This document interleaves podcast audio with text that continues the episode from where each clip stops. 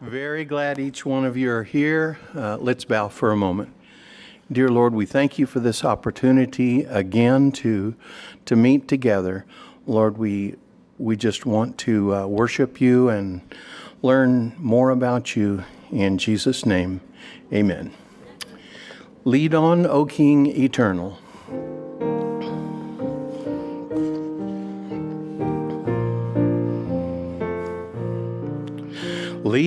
On, O King eternal, the day of March has come.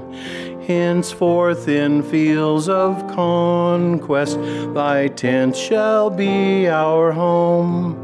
Through days of preparation, thy grace has made us strong. And now, O King eternal, we lift our battle song.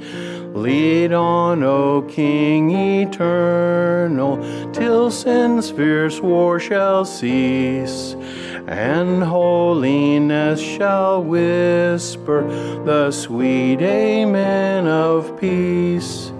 For not with swords loud clashing or roll of stirring drums, with deeds of love and mercy, the heavenly kingdom comes.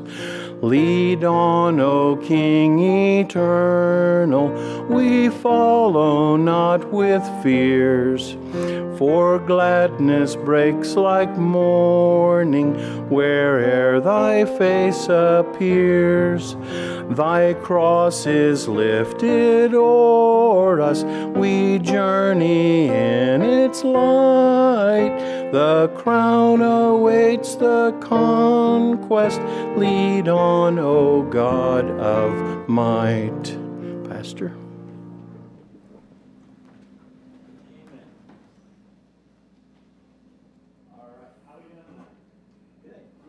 Yeah, you don't sound like you're good. Okay.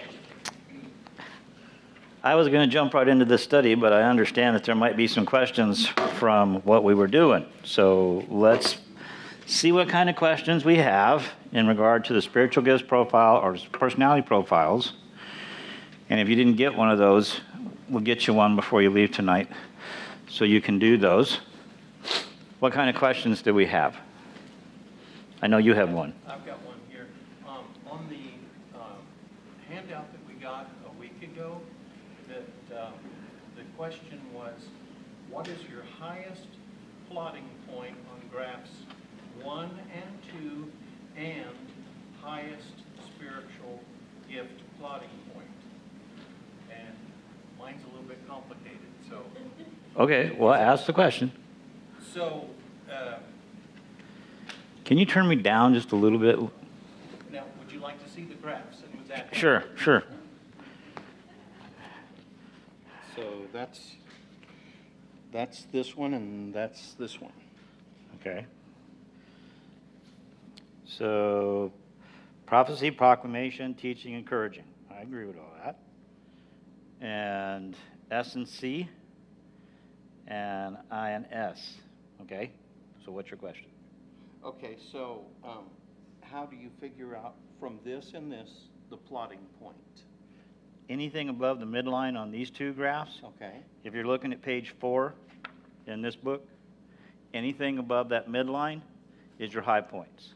But you're looking for the two highest points or the one single highest point. If nothing is above that midpoint, then, then you're, you're, you're just going to pick, no, you're just going to have to pick the highest one.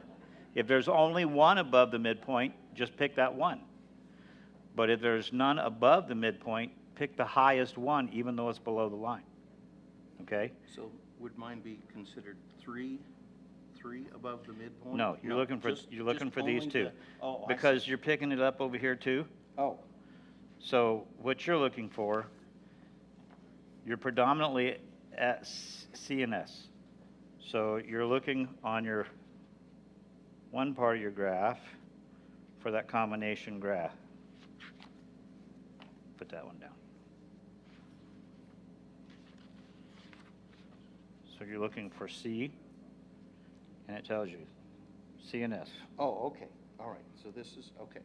Okay? So now, if you want to look at C, I, and S, And that's what I did look at.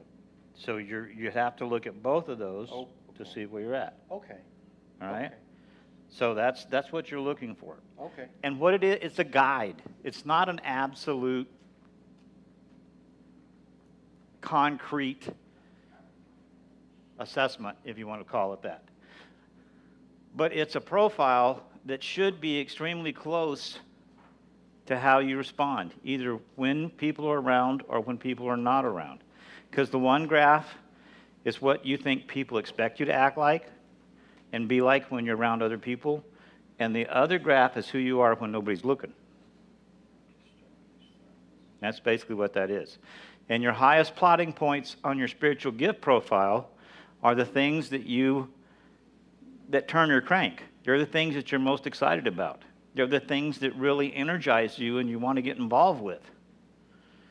But maybe you've never had the opportunity to get involved with, or maybe you've never uh, been a little concerned. Maybe one of yours is evangelism because you really like to talk to people, but you don't don't have the methodology or what you consider the proper tools to do the job. We can help you with that.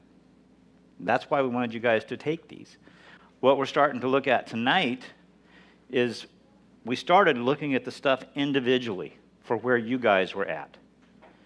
As far as your personality, as far as your character, your temperament, we talked about that, and your spiritual gifts. And we just used a nine basic one. There's one that has like 113 spiritual gifts in it, and it's like, it's ridiculous. It's too much.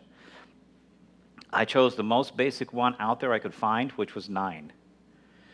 And the next one I think is 16. And, and it just talks about different ministry opportunities. And that's what you need to think of those spiritual gift as ministry opportunities to put yourself into. Yeah, Chris. Uh, Now that we've done that, and most people here know what that is, how do you know what ministry to plug into? Well, that's what we're going to talk about starting tonight. Um, a lot of the materials we're looking at that I'm starting to use tonight are almost 20 plus years old. All right?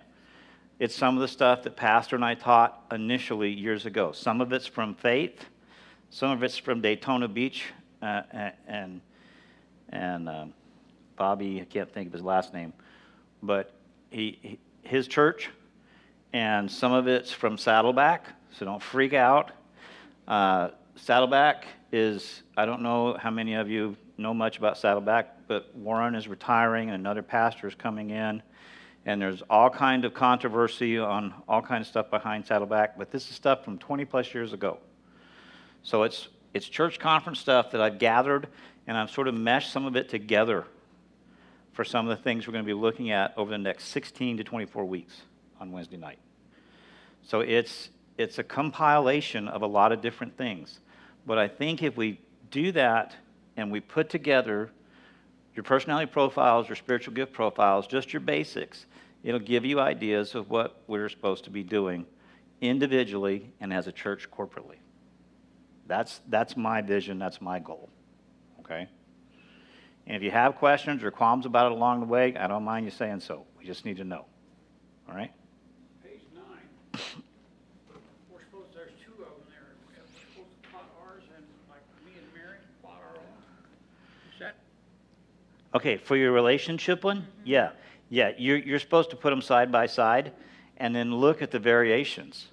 And then look at, look at what hers is, and she's supposed to look at what yours is, so you guys have a better understanding of how to communicate with each other without getting upset or angry with each other. Good luck with that. yeah, I was gonna say, we may not, Husbands and wives, are you listening? we might not make sixty years. be kind you know? The whole the whole thing i tell men all the time. Occasionally i'll have a man come to me and he's very distraught about what's going on with his wife. And i say you have to remember they're the tender gender. Be gentle. Tender gender. Be gentle. You know a lot of guys can stand nose to nose and then yell at each other and you know push on each other's chest and walk away. Well now now the younger generation shoots each other but we're from old school. You know, we'd duke it out and An hour later, we'd shake hands and be fine. Not anymore. But at any rate, that's that's what that relationship part is, is so that you can understand her temperament and she can understand your temperament. Now, I didn't say temper, Jack. Okay, all right. Any other questions? And we're going to be circling back and forth on this. So, I mean, if you want to bring those, that's fine. Um, tonight's stuff, uh, we, we left uh, in a full page sheet profile. And if you want, um, you can get a little notebook, like half some of my stuff in from time to time, and you can just put this in a notebook if you want, or put it in a folder and bring it back so you can refer back and forth to it if you need to or want to, or just hang on to it at home, because each week I'll have a new set. The? Oh, they were back there. Do we need some more? Well, we will have Miss Beth check, and we, if we need to get some extra copies, we can get some extra copies.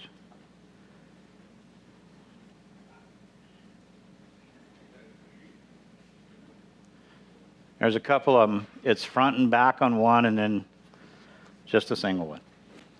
Okay? All right, so my question to you guys as we start this, um, let, let's pray again before we do that. All right? Father, we just commit this time to you.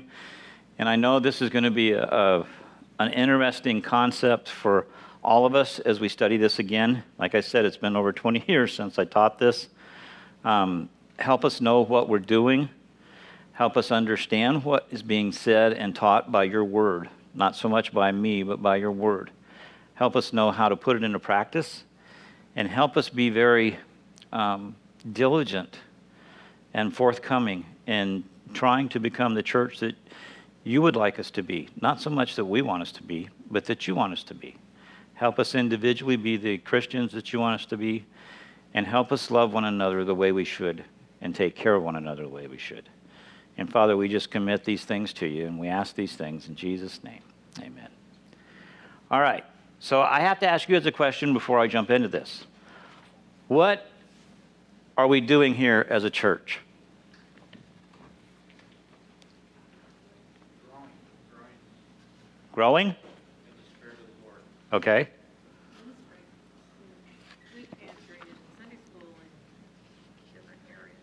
Ministering, growing. All right. What else? Trying to reach our community for Christ. Trying to reach the community for Christ, Supporting each other with fellowship. supporting each other with fellowship.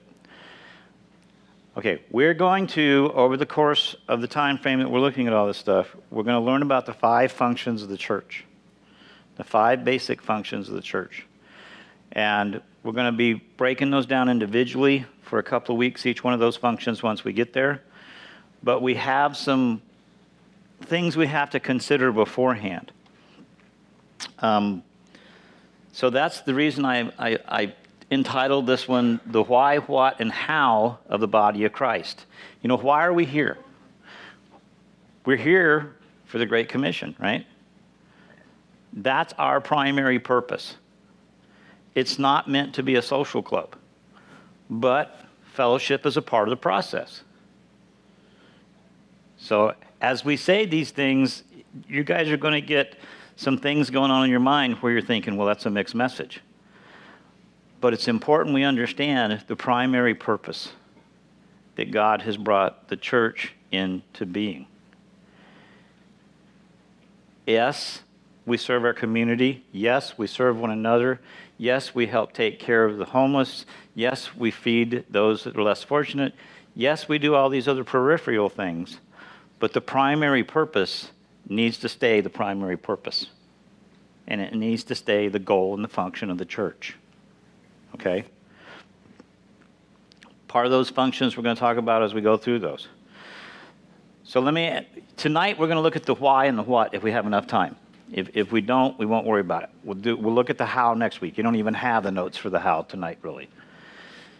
So that very first one is some of the goals that I'm hoping to do over this next 16 to 24 weeks is to encourage our spirits. Number one is to encourage our spirits. We need our spirits encouraged. Sometimes we can get down, sometimes we get frustrated, sometimes we get angry. Um, we live in this crazy world that there's so many things going on that we don't often know how to respond, or if we res- respond right, or when to respond. So I want to hopefully encourage your spirits. Look at what 1 Thessalonians 5:11a says. Would somebody read that for us off that sheet? Encourage each other and build each other up. Encourage each other and build each other up. How do we do that? Give me a hug. Give you a hug. Verbally. Say it again. Verbally. Verbally. Okay. Got a fly that likes me. Just in, in greeting each other on Sunday mornings, Greeting each other. especially with someone who's new. Okay. Greeting those that are new. All right. All those things. Galatians 6 9 from the Living Bible says, Let us not get tired of doing what is right, for after a while we will reap a harvest of blessing if we don't get discouraged and give up. That if we don't get discouraged is important. It's imperative that we don't get discouraged. How many of you been discouraged this week? Yeah, half of you already. It's just, it's just, it's, it's where we live. And I'm going to talk about this a little bit Sunday. We have to remember the world that we live in is not just the world we live in, it's the people we deal with. So you got to keep that in mind. But we need to remember God loves us and we matter to God. And you were brought here to accomplish something in this life. The old analogy God doesn't make any junk, right? We need to believe that. We need to act like that and act upon that. So the second thing is hopefully one of my goals is that we'll stretch our minds.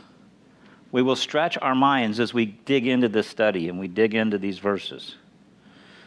Proverbs 19:8 from today's English Version Bible says, "Do yourself a favor and learn all you can. Then remember what you learn and you will prosper." Now, I hear some people tell me it's really hard to remember. I know it is. But we need to learn all we can and then remember. Okay? God will recall to your memory the things that you learn if you're diligent and you take the time to put it in to your computer up here. All right? Romans 2:21 from contemporary English version says, "How can you teach others when you refuse to learn?" Listen, part of our ministry my belief is part of our ministry as Christians when you are talking to somebody and you're witnessing to them and you're giving them your personal testimony, you're teaching them. You're helping them learn what it is to be a Christian, what a Christian looks like. You're that walking, talking, living, breathing example. So as they listen to you, they're learning something about you and they're learning something about Christ. So you, you have to plug that in too. And Proverbs 18:15 from the Living Bible says, "The intelligent man is always open to new ideas. In fact, he looks for them." You know, that just tells me that that we're sitting in a group of intelligent people tonight because you're willing to learn. You're here, you want to know, you want to try to figure things out. The whole process that I'm hoping to do is, is to stimulate your creativity, is to get you guys thinking of other ministries we can put into play, how to reach the community better, and we're going to talk about that in greater detail in just a second. But we need to remember, verse 18 says, and or 15 in uh, Proverbs 18 says, the intelligent man is always open to new ideas. In fact, he looks for them. You have to keep a teachable mindset. And you have to be in a learning mindset. As we do this and as we go through this, you guys are going to be put in situations because God's going to bring people and put them in your path that you're going to have the opportunity to do some things with that you may not have had the opportunity to do before. As you learn some of this stuff, He's going to want you to pass along to somebody else. We saw it happen the first time we went through a lot of this material. We're going to see it again. I'm positive of it. we want you to think of this time that we spend together on Wednesday nights as a learning process for you, but also not how it affects just you individually, but how it affects the church as a whole. Because it's going to affect the church as a whole. Okay? And, it, and depending on your attitude and how you put it into practice, it can either impact and affect the church positively or negatively. You guys are the ones that are going to make that decision. Okay? So, number three, another part of the goal I, I'm hoping for is to sharpen our skills. To sharpen our skills. Ecclesiastes 10, 10 in the NIV says, If the axe is dull and its edge is unsharpened, more strength is needed, but skill will bring success. Skill will bring success. Listen, if you're chopping with a dull axe, it's going to take a whole lot more energy, right? I don't know how many of you ever chopped with a dull axe. I did one time, and then I figured out the axe was really dull. Went and sharpened it. Man, it was so much easier. But it took me a little while. I wasn't quite as quick on my feet as I should have been. We have to think about things. We want to do things with intention before we do things. We don't want to just jump off and do something without having the intention of why we're doing it. Let me give you an example. If you're an armor, a farmer, armor. mhm. If you're a farmer, you're not going to harvest apples with a wheat combine. What would you have? Applesauce, right? You want to use the right tool for the right thing. So as we go through this, you're going to have to identify some of the tools that you can use. And a tool that Larry can use in his witnessing may not be the same tool that Jack can use in his witnessing. So you have to sort of figure out the tools that are most appropriate for you to use when you're witnessing and you're giving your personal testimony. Because we're going to be putting some of that into practice too. See, you guys, you guys are the arms and legs of the church. You guys are the ones that have to get out there each and every day in the highways and byways of life. I do too. But I'm not out there as much as you guys are. And one person can only do so much. But an army of 35 or 40 people, it's multiplied, right? Got to think about that. That's what Jesus did, right? Exactly. Exactly. You know, I always, I always, Jesus had the inner circle. Jesus had the 12, and then he had 11, right? but he had the inner circle of three. I always say, Jesus had three, why can't we? So if you've got three individuals that you can work with and draw closer to and witness to and work on each year, one of those three will probably come to know Christ. Think about that. All right. Number four, it's overall it's to strengthen our church. It's to strengthen our church. Ephesians 4:16 says, "Under Christ's direction, the whole body is fitted together perfectly, as each part does its own special work. It helps the other parts grow, so that the whole body is healthy and growing and full of love." Healthy and growing and full of love. Listen, I don't know of any church that started out as a big church. Every big church started out as a little church. And every church has the opportunity to be a big church. But I am not as concerned about being a big church or having a big church as I am about having a healthy church. I would much rather see a smaller congregation that's healthy and growing spiritually with each other and for themselves and slowly adding to their body rather than one that's bringing in 50 to 100 people every weekend and it's mushrooming like nobody's business, but there's not a lot of internal spiritual growth. Because it's very, very important we understand that health is vital. And we're going to talk about that in just a second. It's not so much for me about church growth as it is about church health and individual spiritual growth. And I will just lay that right on the line right now. I love to see people come. I love to see new people come in. I love to see people baptized. That's what the primary purpose is. But once we are here, we need to make sure we're also growing and we maintain our health, our spiritual health. Number five, it's also my goal once again is, is to focus our vision. To focus our vision. I haven't, I told you guys a few weeks ago on a Sunday morning, I haven't said a lot about the visions I have for the church because pastor search team is put together. They're, they're just about ready to go. They're about ready to be announced. Those things are coming about. But I'm, I'm sort of keeping a lid on most of my visions for the church until all that comes about and we find out who's going to be the lead pastor. So, in the interim, I'm going to just feed little bits and pieces of the vision I have. And we've got a lot accomplished in the last year and a half. And hopefully, we'll get some more accomplished before the finalization is done as who's going to be permanent pastor.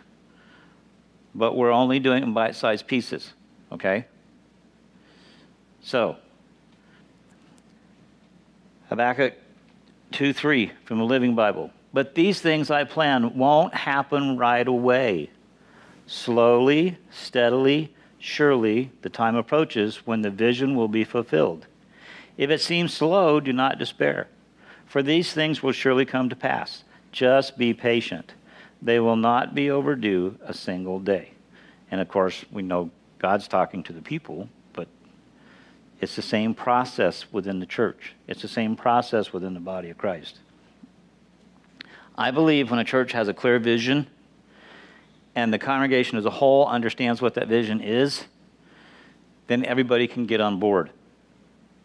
And that makes it so much better and so much easier to understand. And that's why I say right now, my vision is two things, and I will tell you this it's to stay united as the body of Christ, and it's to stay moving forward and getting out and doing as much as we can to bring others in, but staying healthy in the process, staying spiritually healthy in the process.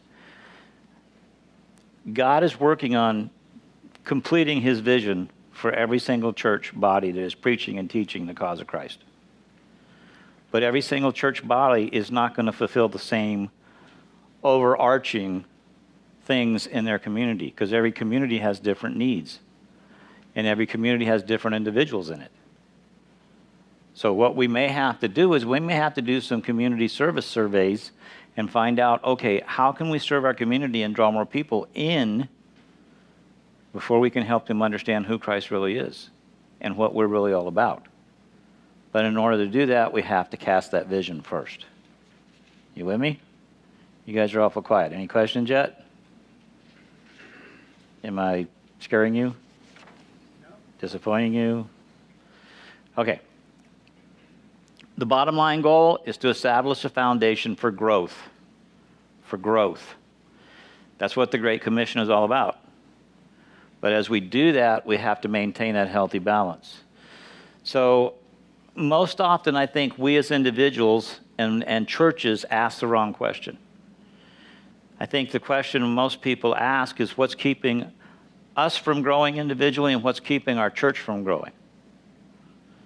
I think that's the wrong question. I think it should be what is keeping me from growing personally? If we ask ourselves what's keeping us from growing, then that's going to help us understand what's keeping the church from growing. All living things will grow naturally if they have the right water, air, and nutrients. If they don't have the right water, air, and nutrients, they won't grow right. So, what does that mean? Um, have you guys looked at the weeds around the property recently? They grow quite naturally, right? They don't need a lot of anything. They grow really good in the sunlight. They get a little moisture, and they grow really well. Wouldn't it be great if we could do that with the people in the church? So, what are we missing? Are we missing the nutrient? Are we missing the air? Are we missing, what are we missing? So, we have to ask ourselves what's keeping me and our church from growing? Growth comes from health. I said that a moment ago. The, bo- the, the body of Christ is a living, breathing organism. It functions not only as an organization, but it functions as an organism. Now, I don't like the word institute when we talk about churches because that gives me a bad mindset. It's much more of a living, breathing organism because it's made up of living, breathing people. We're the body of Christ. The building's not the body of Christ. And I know most of you, if not all of you, understand that. So, what are the barriers that are keeping us from growing? What are the barriers that are keeping the church from going? Can you guys think of some? Either for yourself or for the church, or maybe for both. This is your opportunity to talk. Motivation. Motivation, okay? We say it again? Confidence, okay? Motivation, confidence?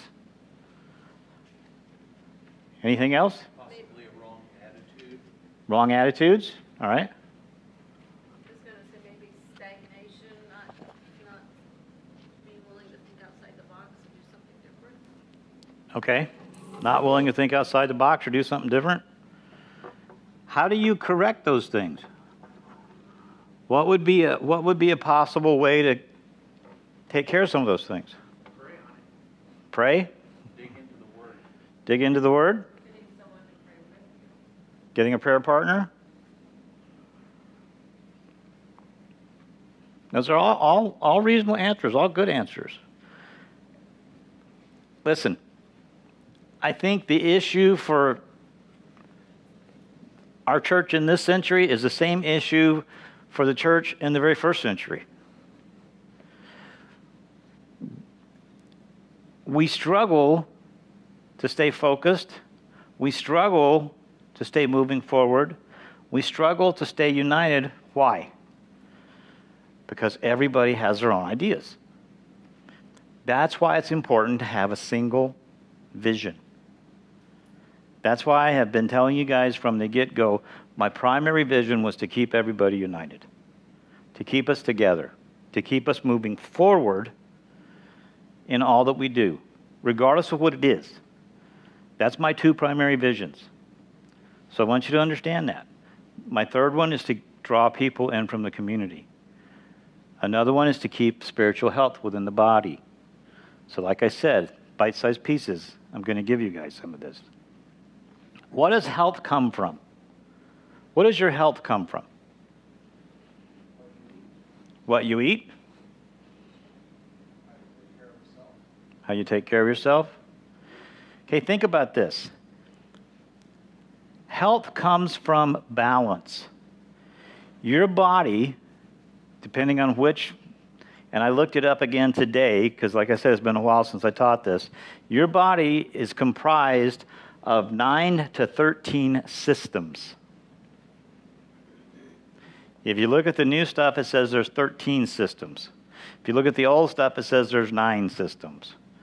Like I said, some of this is 20 years old.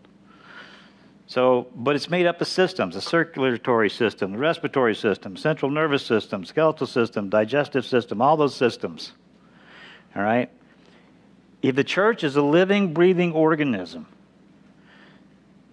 then it is also made up of systems. But if we don't have the right systems functioning, it's not going to be healthy. What happens in your body if all of a sudden your digestive system says, nope, not tolerating that? It comes out one way or another, right? and it makes you feel very, very poor. It's the same way in the body of Christ. It's the exact same way. Because when we get our systems balanced, and if you go to the doctor and you're sick, you know, and you have something really bad, they call it a, a disease. But if you break it down, it's D I S E A S E, dis, ease. Because you're not at ease at all when you're sick. So that's exactly the problem with those systems. When those systems break down, then what happens if you, is you feel poorly. But when they break down in the body of Christ, in the church, the church doesn't function as it should. So that doesn't just affect one person, that affects the whole body. Just like in your body, it affects your whole body. And that's why it's important to keep everybody united and together and moving in the same direction. You know, it's, it's, it's hard to understand that sometimes, I know, but the more we keep ourselves in balance, the more we keep our health in balance, the more we keep the church's health in balance, the healthier we're going to be. All right. So there's no single event that's going to make a church grow. There's no single thing that's going to do that. So let's think about this for a second as we look at these. We need worship. You guys said earlier, we need fellowship, we need discipleship, we need small groups, um, we need teaching, all those things. But have you ever thought about what drives the church? The church family. Sometimes they do. What else? Let me give you some quick fill ins. Every church is driven or directed by some force. The very first one is tradition. And this is one of the ones I don't like. How do you know if a church is tradition driven? The statement comes along and it says, We've always done it this way. Or the flip side of that coin is, We've never done it that way. That's tradition driven church. Okay? Another driving force is by personalities. Now, I have to be gentle here. If you have a long term pastor that leaves or passes away, sometimes because of that long term pastor being there, they were following, people are following a personality and not God. Okay? That's a dangerous place to be. If it's not a pastor, it can be a lead teacher or a lead deacon. That is that driving personality that's pushing the church forward. And if that person leaves or dies unexpectedly, then that causes problems. That causes morale failures and sometimes moral failures within the body. So we have to watch that too. Another one that drives a church is finances. Finances. You know how you you know how you're in the midst of a financially driven church is if you hear anybody say, "Well, how much is that going to cost?" If that comes out, that's a financial driven church. The flip side of that coin is though by a church that's driven by buildings. Now, I'm not talking about a building program, I'm talking about buildings. It can be tied to a building program. What do I mean by that? Building driven churches have built something that is beyond their capacity to pay for with the tithes and offerings that are currently coming in. They will extend their budget out or they will stretch their mortgage out to the place that they can't comfortably and affordably pay that. That's a financial driven church because now it's all about the money. It goes back to being a financially driven church. Okay? Another thing that drives churches is programs.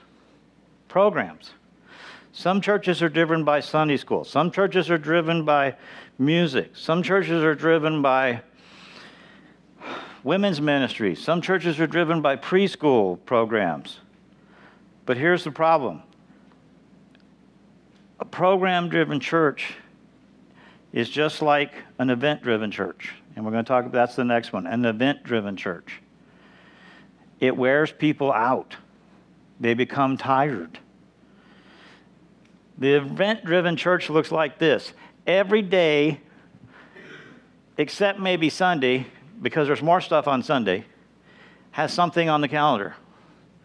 There's some special event happening here. They will do a youth camp, and the minute they come out of youth camp, they'll do a Bible conference. And the minute they come out of Bible conference, they do a preschool VBS. And the minute they come out of VBS, they'll do something else.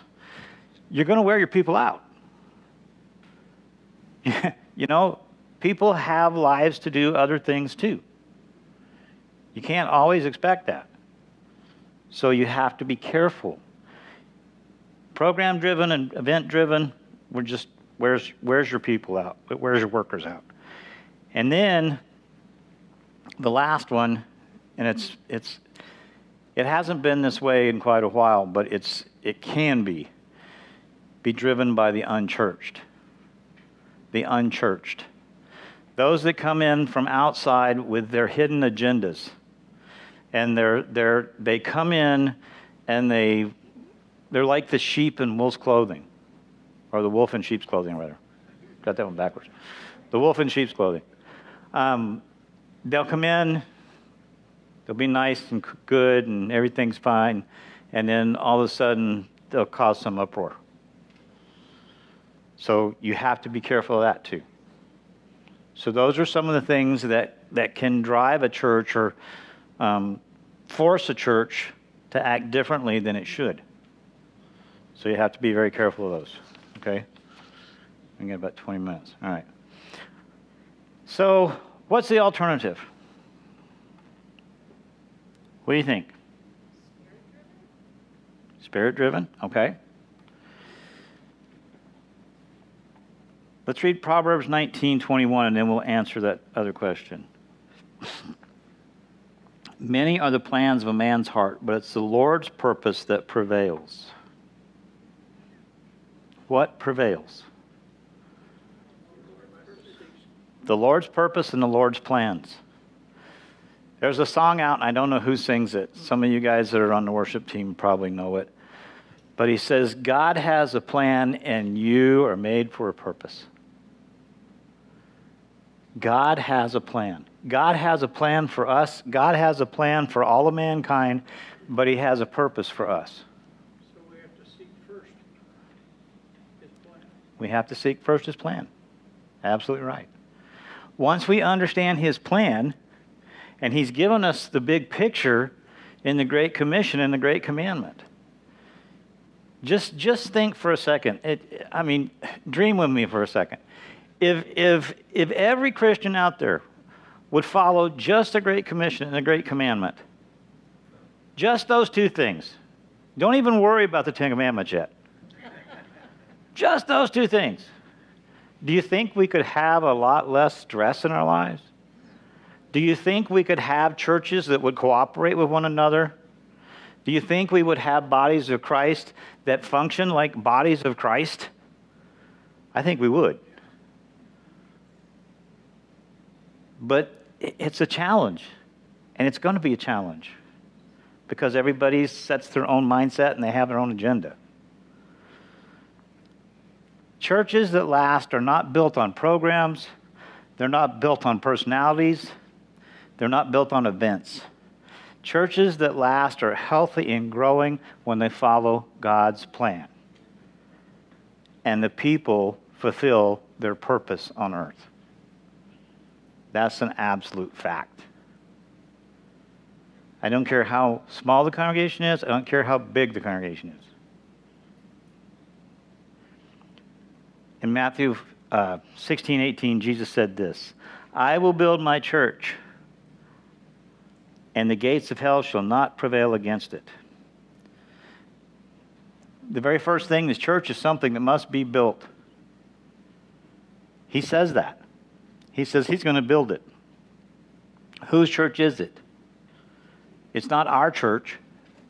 We like to say, I'm going to our church, or come on with me and let's go to my church. But the church is the people.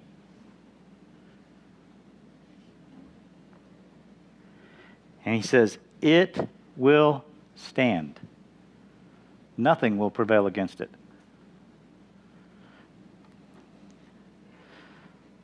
So, what's the what? We've looked at some of the why. So, what, so what is the what? Should it be the what or should it be so what? Because a lot of times we get into these situations where some of it turns out to be so what? So let's think about this.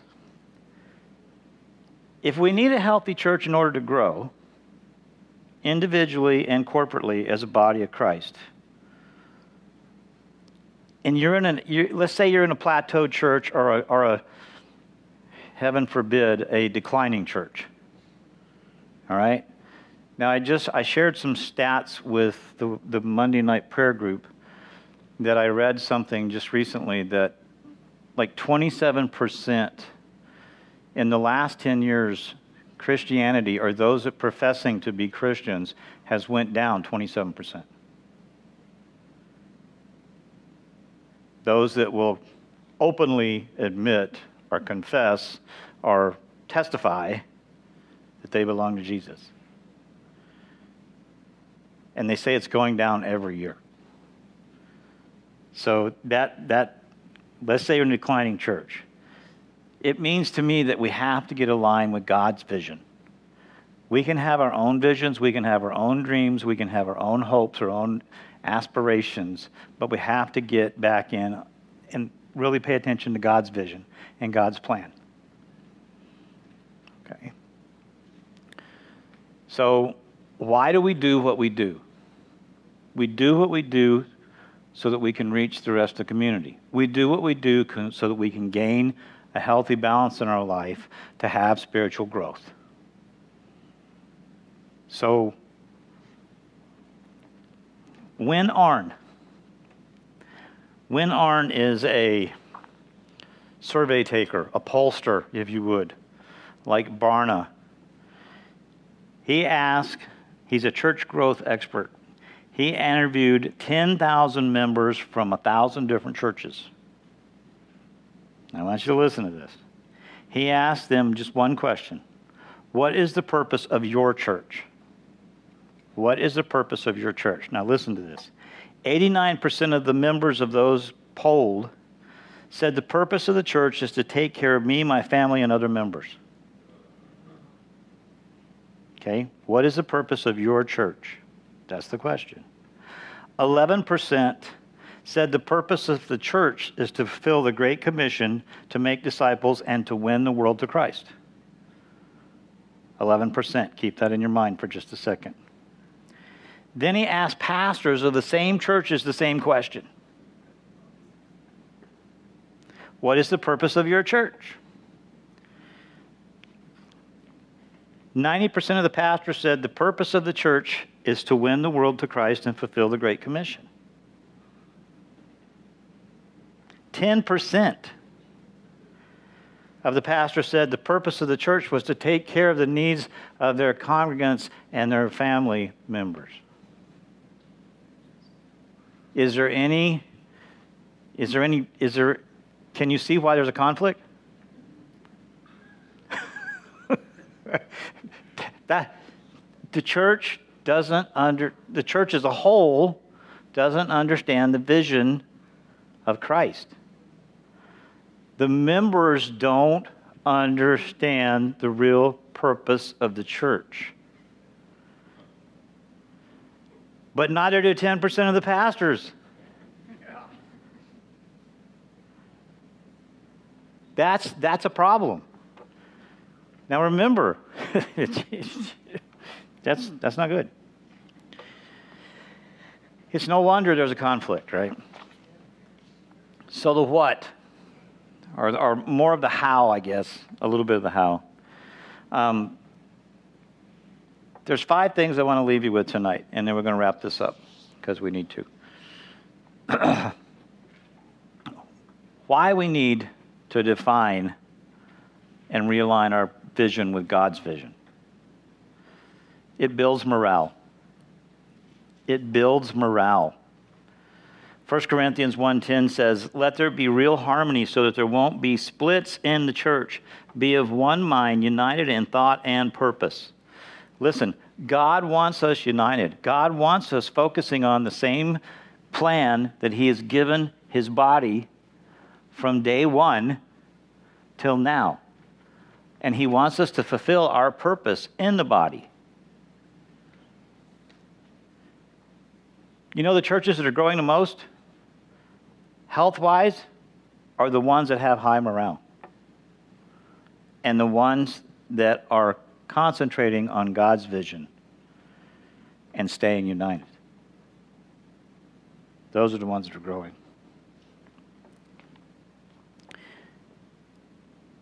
Listen, if we're all in one big boat, can you imagine all those guys in the boat? I know there was only 12 of them in Jesus, but let's say we had a big boat that was about the size of from the glass doors over to here, and we're all in it, and there's oars on each side, and this side's oars are going all which way, and this side's oars are. What are we going to do? We're not going very far, right? Or maybe maybe somebody on this side of the boat can get everybody rowing in the same direction, and we'll be going around in circles. But if everybody rows the same direction, we're going to get to the destination a lot quicker and a lot smoother without conflict. That's what we're talking about. Proverbs 29:18 says where there is no vision the people perish. Where there is no vision the people perish. I think it's imperative that we understand and follow God's vision and God's plan for, the, for His body. Listen, programs come and go, events come and go. But you know what? If we can motivate our people for the long haul and we can get them to understand God's vision, then that's the catalyst to make everything go the same direction. Okay? Number two, it also reduces frustration. If we can reclaim the vision of God for this body of believers, for us, and us fully understand why the church exists, then it's going to reduce frustration. Isaiah 26, 3 says, You, Lord, give perfect peace to those who keep their purpose firm who keep their purpose firm. Listen, if you vacillate back and forth between what you think you're supposed to be doing and what you're not doing and what you are doing, you're not firm on anything. You remember the old analogy?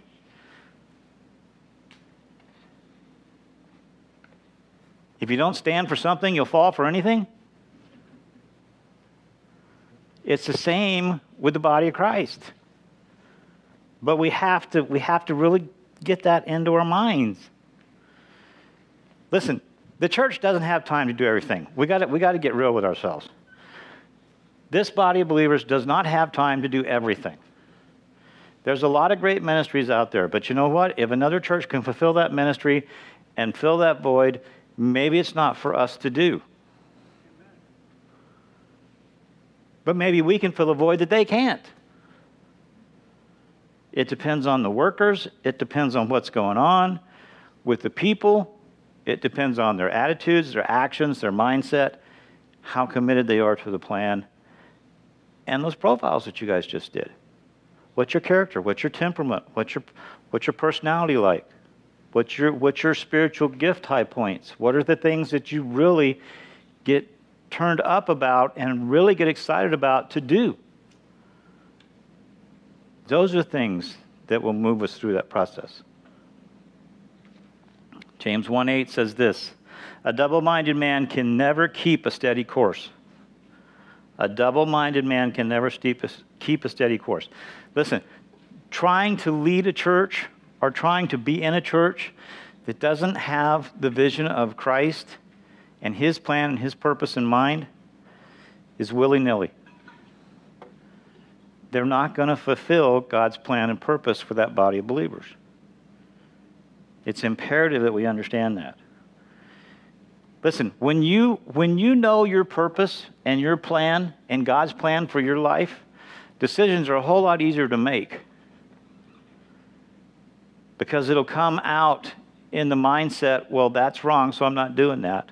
Or that's right, and I know that's what God wants me to do, so I'm doing that it makes life a whole lot easier. It may not sound like it at first, but it does. We have to define our roles as far as who we are in Christ before we can put some of those things into practice. And we're going to, all this is going to, you're going to get the bigger picture of this as we go along. Tonight's just sort of orientation time, and next week's going to be the same way. It's going to be giving you guys an overview of a lot of different stuff. Okay? Without a clear direction, we could end up like Isaiah 49 4. I have labored to no purpose. I have spent my strength in vain and for nothing. How many of you ever felt like that? You're just going around in circles. You put forth a lot of effort, a lot of energy, a lot of time, maybe a lot of money, and you feel like it was all for naught. You have to be careful. Number three, it allows for concentration. It allows for concentration. Listen, keeping that same purpose and vision, keeping a clear vision, helps us keep our priorities straight. If we follow the Great Commission and the Great Commandment, just those two things, like I was saying earlier, it keeps us from majoring on the minors. It keeps us better focused. It helps us concentrate. You know, we can feel the warmth of the sun when we walk out in early morning daylight, right? But if you take a magnifying glass and you let that sun hit it just right, you can burn up a pile of stuff in the yard pretty quick, right? But do you realize that taking that same energy and focusing down to a pinpoint laser, and that can cut the steel? Because, why? Because it's specifically focused. That's what we need to keep in mind. If we can stay specifically focused we can, and stay united and stay moving in the right direction, the same direction, rowing the boat all in the same time, then we're going to get to that destination. In Philippians 3:13 Paul says this, I'm bringing all my energies to bear on this one thing. If that's not underlined or highlighted, underline or highlight it. This one thing. Forgetting the past and looking forward to what lies ahead. What lies ahead in our life? What lies ahead in your life individually? What lies ahead in our life as the body of Christ, as this body of believers, this church body?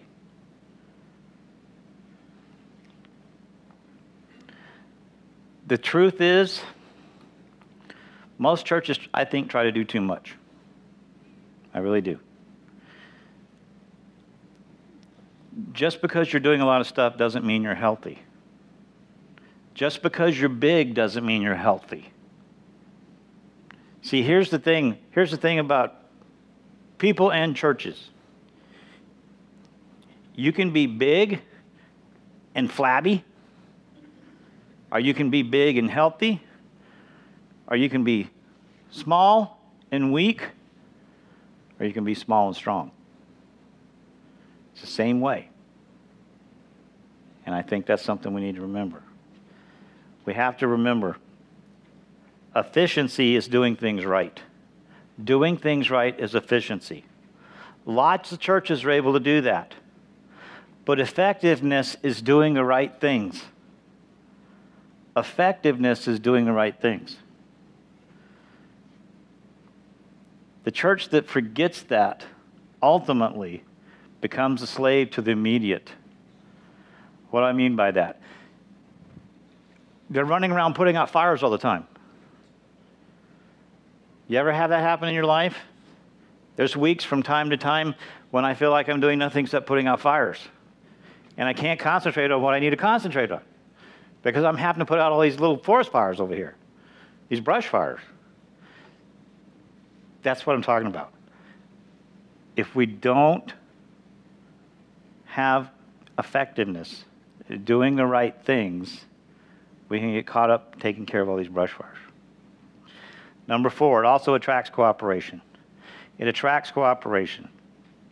People want to join a church where they know where it's going. That's why I think it's important for the pastor search committee to get going and, and do what they need to do, whatever it might be, and put the church on a forward front, forward moving task. it's easier to get people on board when they know the destination where we're going. All right? The people told Ezra, Tell us how to proceed in setting things straight, and we will fully cooperate. Ezra 10 and the Living Bible. And Paul told the Philippians this He says, You have helped me in the work of the gospel. You have helped me. Paul was a guy that could stand on his own. He knew what it was to be with, and he knew what it was to be without. But he was thrilled to have help. Why did they help him? Because they were attracted to Paul's vision. They were attracted to what Paul was focusing on. That's why they decided to help him. Proverbs 11:27 If your goals are good, you will be respected. Listen, as a church and as an individual, we need to have goals that others respect. But as a church, that's paramount. If you're out there willy nilly as a church and you act flaky, the world's going to see you as flaky and they're not going to be attracted to you at all. We need to tell people right up front where we're going and what's expected. That's why, as we go through this, we're going to talk about church membership. We're going to talk about ministry within the church. We're going to talk about missions outside of the church. All those things are going to come up. Okay? Number five, and last thing it assists in self examination. Self examination. Examine yourselves to see whether you are in the faith. Test yourselves. 2 Corinthians 13 5. Listen, God's plan and purpose in our lives has to be the standard by which we evaluate our progress. Not only as the body of Christ, but individually. Because remember, we want to stay healthy, we want to stay balanced. That's what he calls us to do. The only two questions that we should think about as we close in church and in church health is what business are we in? What business are we in? And how's business? Okay? What business are we in and how's business? All right. Let's take a few prayer, prayer requests before we close.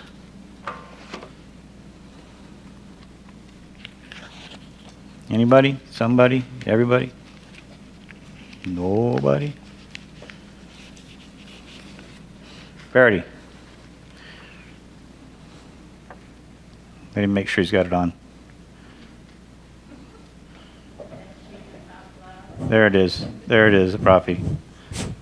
He just didn't have it turned on.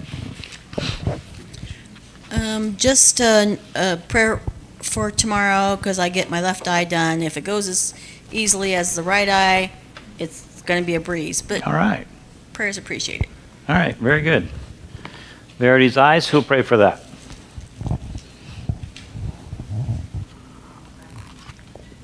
Miss Debbie, thank you. Father, we just praise you and thank you that you are the great healer. And Father, I pray that you'll be with Verity tomorrow as they work on her other eye. And Lord, just guide the doctor's hands. May it go smoothly and may she heal quickly and see better real soon. In Jesus' name we pray. Amen. Amen. Someone else had their hand up back there. No? I just said. Jack? People that are gonna be traveling starting this Friday and we're just traveling. Yeah. You want to go ahead and pray for him? Yeah, I think we do. Father, we just know what the traffic is like out there, and we have uh, uh, these people that are traveling, Lord. They're going to, uh, a son that's Noah's moving to Tennessee, Lord, to help a family, and uh, his mom and dad is going along with them. And we just pray, Lord, that you would just give them travel mercies and that everything would go smooth. Car would run good. You put a hedge around their car, Lord, so that other drivers just can't even get to them. And just give them a good, uh, healthy trip and a fun trip, Lord, so they can enjoy each other. We ask this in Jesus' name. Amen. Amen. Amen. That's Beth and Larry. And uh, they're going to be traveling, so Beth's going to be gone. So bear with Jasper and I as we take care of the phones. All right. Uh, she's still she's still in rehab. No, but I'm saying she likes to be here. Yeah, yeah. Anyone else before we close? All right. All right. We have a closing song? All right. Miss Lane, guys, thank you for coming tonight. Hopefully it was worthwhile. Like I said, next week we'll get to more of a how of this. And yeah, not that kind of how. And then we will uh, go ahead and launch out into individual segments of this. Um, there's going to be some group stuff as we move into this, and if if that concerns you, please don't let it. Um, we're going to support one another. We're going to encourage each other. We're going to lift each other up. Okay, through the whole process, because I want to try to make Wednesday nights, at least for a while, about learning and about putting things together that will work within the body. Okay. Take my life and let it be.